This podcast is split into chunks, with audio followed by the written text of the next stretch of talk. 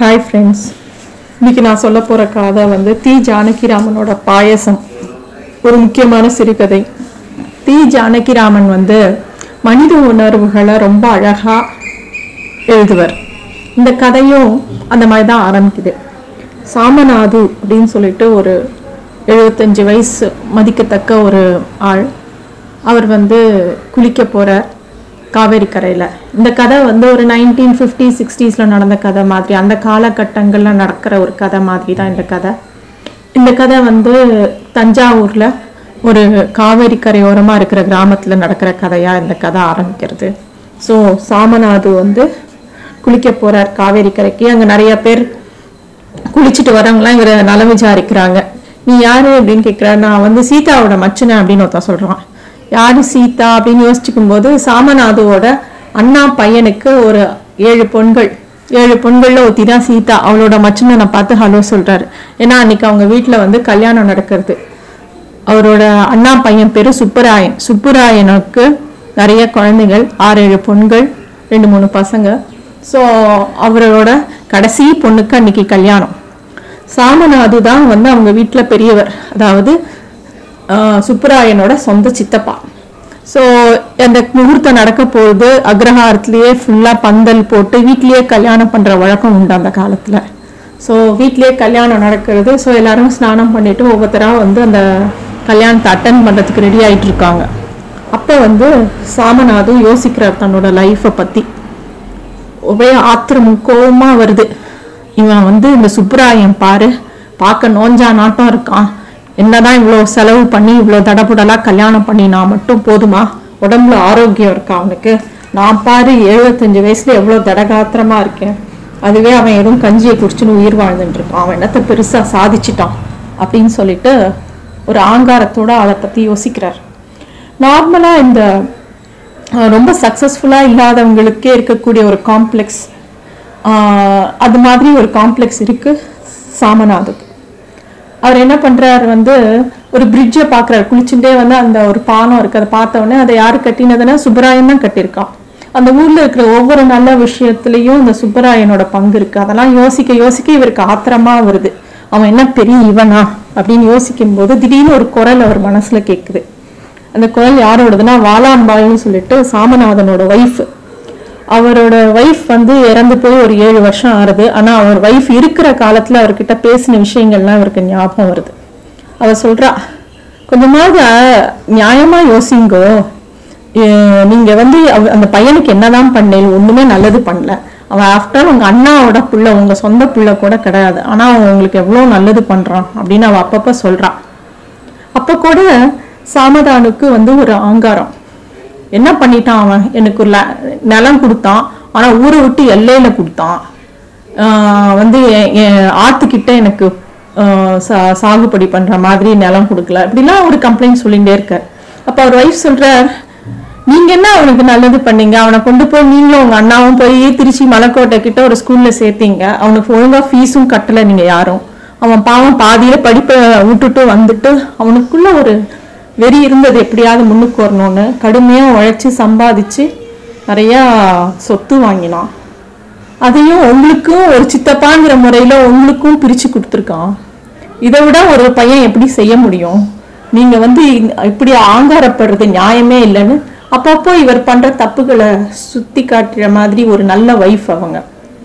அவங்க சுத்தி காட்டுறாங்க. இவருக்கு ஆ- ஆத்திரம் வருது. அப்போதைக்கு அவங்க சொல்லும்போது கொஞ்சம் அடக்கமா இருக்காரு. பட் அதர்வைஸ் அவருக்கு வந்து ஒரு ஆத்திரம் எப்பயுமே ஒரு ஆத்திரம் ஒரு பொறாமை. இப்போ பாரு என்னை விட அவன் பெட்டரா இருக்கான். அவன் எப்படி இப்படி இருக்கலாம்?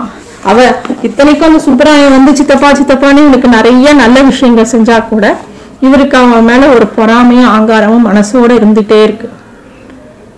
அப்படிப்பட்ட என்ன ஓட்டங்களை பண்ணிட்டு குளிச்சுட்டு அவர் வராரு. வந்து ஜெபம் பண்ணும்போது இவரோட நாலாவது பொண்ணு வந்து முன்னாடி வந்து அப்பா முகூர்த்தத்துக்கு நேரமாச்சு மாலை மாற்ற போகிறாங்க நீங்கள் வாங்கன்னு கூப்பிட்றான்.